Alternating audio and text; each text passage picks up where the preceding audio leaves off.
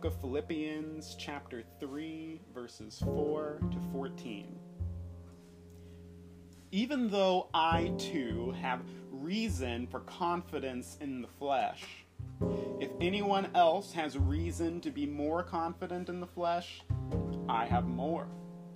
Circumcised on the eighth day, a member of the people of Israel, of the tribe of Benjamin, a Hebrew born of Hebrews. As to the law, a Pharisee. As to zeal, a persecutor of the church.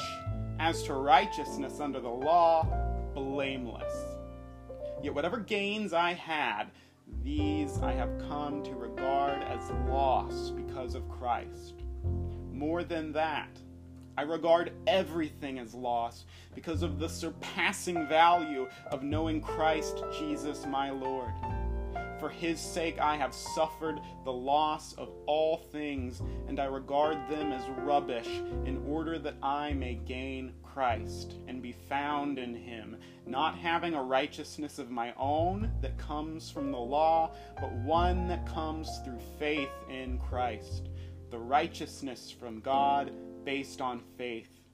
I want to know Christ and the power of his resurrection and the sharing of his sufferings by becoming like him in his death, if somehow I may attain the resurrection from the dead. Not that I have already obtained this, or have already reached the goal, but I press on to make it my own, because Christ Jesus has made me his own. Beloved, I do not consider that I have made it my own, but this one thing I do, forgetting what lies behind and straining forward to what lies ahead, I press toward the goal for the prize of the heavenly call of God in Christ Jesus. And our gospel reading comes from the book of Matthew, chapter 21, verses 33 to 46. Listen to another parable. There was a landowner who planted a vineyard, put a fence around it, dug a wine press in it, and built a watchtower. Then he leased it to tenants and went to another country. When the harvest time had come, he sent his slaves to the tenants to collect his produce. But the tenants seized his slaves and beat one, killed another, and stoned another. Again, he sent other slaves, more than the first, and they treated them the same way. Finally, he sent his son to them, saying, They will respect my son. But when the tenants saw the son, they said to themselves, This is the heir. Come, let us kill him and get his inheritance. So they seized him, threw him out of the vineyard, and killed him. Now, when the owner of the vineyard comes, what will he do to those tenants? They said to him, He will put those wretches to a miserable death and lease the vineyard to other tenants who will give him the produce at the harvest time. Jesus said to them, Have you never read in the scriptures, the stone that the builders rejected has become the cornerstone? This was the Lord's doing, and it is amazing in our eyes. Therefore, I tell you, the kingdom of God will be taken away from you and given to a people that produces the fruits of the kingdom. The one who falls on this stone will be broken to pieces, and it will crush anyone on whom it falls. When the chief priests and the Pharisees heard his parables, they realized he was speaking about them. They wanted to arrest him, but they feared the crowds because they regarded him as a prophet. This is the word of God for the people of God. Thanks be to God. As I'm sure everyone is well aware today, the President of the United States remains hospitalized due to the symptoms of COVID 19. Now, whatever feelings this may bring up for you, I want to say that it's fair that you feel that way. So many people have shared their feelings of happiness, even relief that the president's taken ill with the very disease about which he lied to the American people. Uh, to downplay the severity of the threat. in order to not cause a panic, in order to keep the stock market at record highs. However, it is justified or rationalized, we were lied to. We were deceived. And as always, the people who bear the greatest burden, the people who pay the greatest price, when people in authority and power make bad decisions, are the marginalized, the oppressed, the poor, those in minority communities. So it makes sense to me if people in those communities feel some type of way about seeing the disease they were left to suffer with, with very little help, finally come to bear down on those in power and authority. It makes sense to people. It seems to be a kind of poetic justice, even to Christians, that the president is now being afflicted with the very virus his administration failed to even try to manage effectively. But I wonder if there may be more work for us to do in our minds and in our hearts than simply to give in to our instincts or natural reactions. I wonder if we as a people being transformed by the renewing of our minds might have more to say than other people might. What does the Bible tell us about human worth and what does it matter to us now? You see, human beings, the Bible tells us, are created in the image of God, not some humans, not good humans, not the humans that go to your church, not the humans you prefer, not humans that think clearly and logically, not humans who are able bodied, just humans are created in the image of God. And if you, like me, are a member of a Methodist church, our faith speaks highly of something called prevenient grace. Grace that is with us all of the time.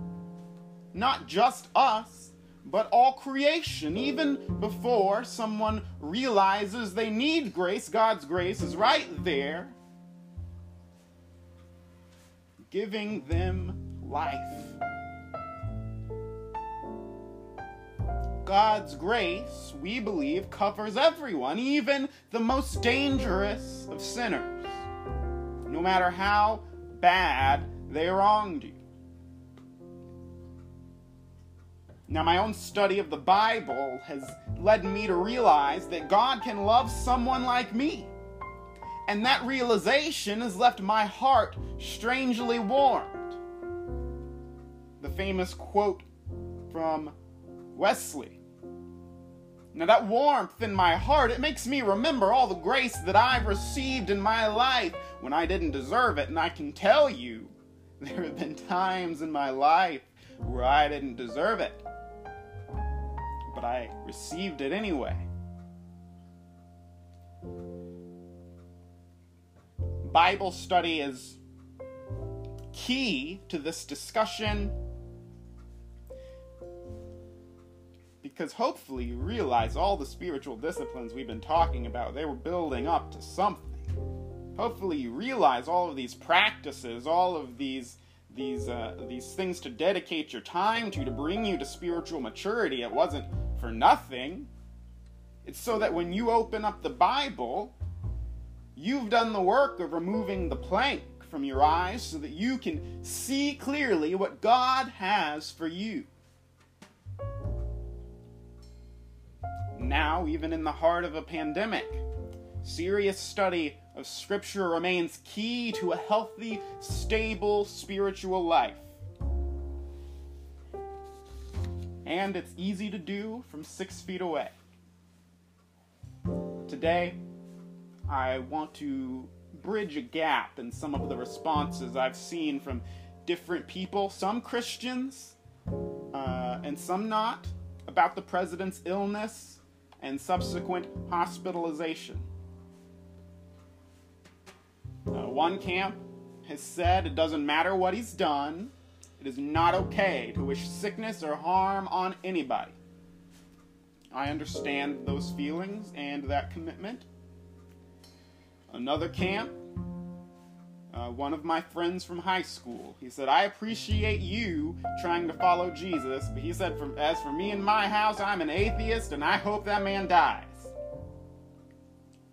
And to be fair, uh, to be fair to that friend, plenty of my Christian friends and people of other religions have had much the same feelings. Pretty much said the same thing about the mess the president has gotten himself into and all of us into as well. But shouldn't there be a difference? The only factor that I can see affecting uh, people's response is their politics. The two camps that I mentioned seem to mostly be Trump supporters and uh, non Trump supporters. That seems to be the greatest predictor of how people feel the disease should progress in this particular human being. And isn't that odd? I'm left with a curiosity about the lack of distinction between religious people and non religious people. You see, if I'm a Christian and I'm trying to live a life that's been transformed by the renewing of my mind, and I've been spending all this time reading the book of Philippians, reading the book of Romans, preaching from the book of Romans, preaching from the book of Philippians, uh, preaching about the ethics of empire and how it doesn't care about human life and it doesn't value human life and it doesn't uh, value human dignity and freedom, should I not mean all of those things that I, that I said and preached? Or did I think that Jesus was being metaphorical when he told me to love my enemies, to pray for those who persecute me?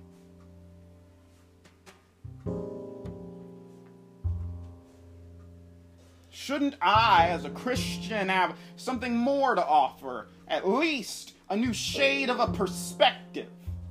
Shouldn't my voice be a little distinct in a conversation with, someone coming from uh, a place that they don't have a spiritual background or they have one that's really different from mine? Why should we come out with the same opinion if I'm saying I've been transformed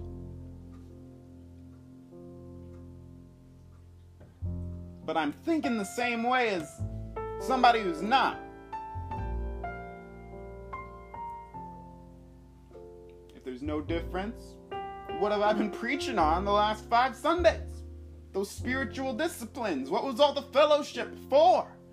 What was all the discipleship and testimony for? What was all the praying for? All the justice work? All the service? What was it for? They should make some kind of difference, shouldn't they? Not just in the world, but in me.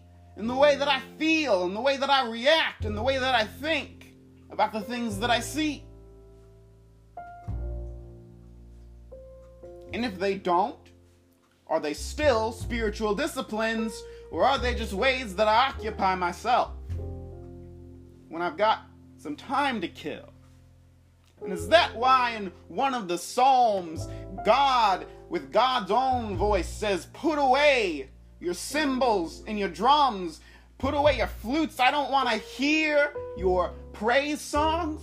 I don't want to be there at your festivals because your worship is fake and empty and doesn't do anything for anybody. I told somebody that if Jesus had not told me to love my enemies, I would have never even tried to do it on my own, wouldn't have even occurred to me. And she said, Oh, I think you would have. Which is very nice of her. Uh, it's flattering that she thinks that I am uh, naturally just such a loving person that she can't imagine that I would be as petty as I truly am. You can fool some people sometimes. But she hasn't seen the work that's been put in, the hours I've spent on my face, on the floor in prayer and meditation, day and night on God's Word, thinking about uh, the life that I've lived and the people I've wronged and the times when I have been the betrayer, the, the, the friends that I've betrayed with a kiss.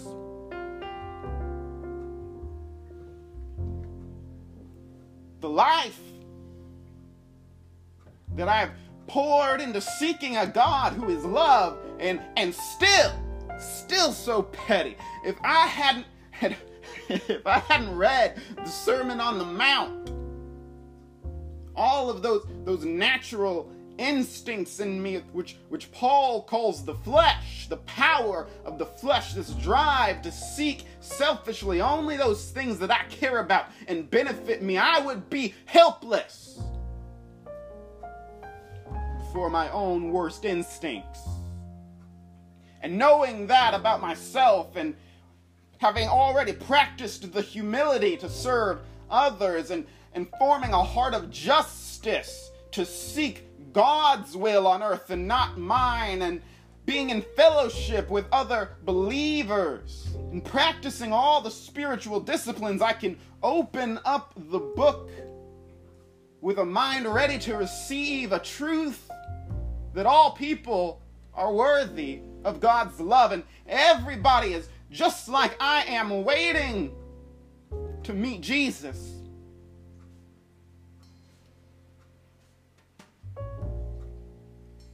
All those other disciplines we practice break open our hearts and minds so that we can be prepared for this, the, one of the highest forms of worship available to us, the study of Scripture. And if I hadn't spent all that time in the Bible, I know I would not have I would not have had the internal intellectual or spiritual resources I needed to get beyond my initial petty reaction to the news that the president was now hospitalized with the very virus he and his enablers have consistently lied about and called a hoax. If you don't think that my first reaction required me to stifle a giggle. Well, you ask Andrea because she was there. She, she, she gets to witness. She gets to witness the initial reaction. I get time before I get to look holy and sound holy and put my face on before I come talk to y'all. Because it takes work, spiritual discipline on the inside bring your mind into alignment with the mind of Christ, who seeks to redeem and transform and bring new life to everyone. Do we mean it when we say everyone, or do we not? Do we mean it when we say God is the God of love, or do we not? I'm not saying it's wrong to have whatever reaction you had. I'm not even saying that the president doesn't deserve it because we're not talking about who deserves what. And people always want the Bible to be talking about what other people do and what they deserve. And primarily, the Bible's talking about you. It's not worried about other people. It says, What are you doing? That's the starting place. You don't look into the mirror in the morning to fix somebody else's face. You got to get yourself right. First, the Bible is a mirror. It shows me that taking joy in the suffering of my enemies, though it seems to make sense, though it is logically consistent, though it makes me feel good, it's actually a plank on my own eye that I must remove before I seek to take the speck of somebody else's. I say, uh, whatever reaction you have is okay. Because, like Paul, in, in today's reading from Philippians 3, I know that faith is a journey. Even Paul says he's not arrived yet at the place of maturity that he knows God's Spirit is taking him. You see, uh, Bible study, it leads me to be suspicious of my own feelings and my basic instincts because I know I'm going somewhere. And when I have those initial reactions, they're coming from the place that I was more often than they are coming from the place I am headed. And so I know to look again in the mirror of Scripture, knowing that I am in no way perfect yet. And like Paul, I am forgetting what lies behind and straining forward to what lies ahead. I press on toward the goal for the prize of the heavenly call of God in Christ Jesus. This passage in Philippians has too long been abused to say that Paul is leaving behind Judaism and that only Christianity can be valued. But the truth is that Paul is saying what he's leaving behind is the arrogance he had in his in his in his faith. He's he's leaving behind the the inkling of the notion that only his faith was pure, that only he was perfect before God because he knows that that is the position from which he was murdering Christians. Paul was leaving behind the notion that if people happen to be evil, or if people happen to be outside of our faith, or what we consider uh, good and virtuous, then it is okay to kill them. That is the rubbish, the garbage that Paul says he's leaving behind in the past for the sake of God's glorious future. And I would have never known if I hadn't studied it out in the Bible. It's if it, if that's true, then I have to hope for better for the president than so many other people I have heard have hoped. See, I don't hope he gets better and just goes back to sinning and lying to us all the time. And me hoping he recovers doesn't uh, hope he doesn't learn anything. You see, I, I hope that he encounters Jesus on the road as a blinding light. He encounters the healing love of God and goes on to sin no more. Isn't that a better future than just wishing him dead? Isn't that more in line with the prophetic imagination of Jesus? Isn't that more alive in your spirit just to imagine it? And it doesn't mean that's what's going to happen. But again, I'm not really talking about the president, I'm talking about me and my own heart. and the person that God has called me to be. And how, through all of the disciplines and spiritual practices that we've been through, I can come to the Bible with an open mind and a heart prepared to be broken, so that I can see myself clearly the way that God sees me. And when I can see myself clearly, I can see other people clearly, and I can see my enemy as someone who is deeply wounded and ill, in need of the love of God, in need of the liberation of God. Because who they're really hurting is their own selves and their own spirit in a way that will leave them cast out into an outer darkness. Now, what else might we find if we study the Bible in a place of spiritual maturity a little bit more? So, with all of that said, I ask, when will you read the Bible this week?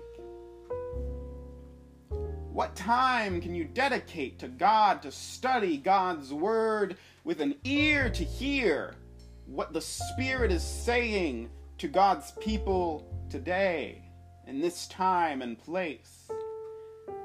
And if your own natural reactions just happen to line up with other people who don't have the same spiritual commitments and practices and values. Maybe spend a little bit of time in the morning looking in the mirror. Amen, amen, amen. Thank you so much for being here. So good to have you all uh, gathering together. So good to share in communion this morning. Uh, speaking of creative problem solving, as we continue to practice our spiritual disciplines uh, and our means of grace, as Wesley called them, in taking communion, it is so beautiful to be able to share that with you.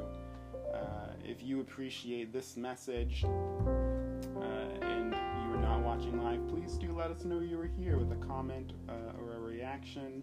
If you know somebody who needs to hear this word, please share it with them. If you want to support our ministry financially, you can find a link to do that safely and securely uh, above this post, or my brother Chester will put it in the chat. Uh, if resources to study the Bible in depth, talk to your pastor, right? Um, get get connected with somebody and have uh, an accountability partner to help you dig into God's Word because more than ever we need it uh, to survive. Uh, God's Word is like uh, water, rivers of li- living water sustaining our spirits. It is more than just bread to eat, it is manna from heaven, a divine gift that helps us see the world in a new way and imagine new possibilities uh, when other people might not have even thought of any. Uh, and then you can have people in your life that think you're just a naturally loving person uh, when they don't know how much work you put into letting God transform your heart. Uh, I am so glad everybody was here. Are, are, are, is there? Are we dancing today?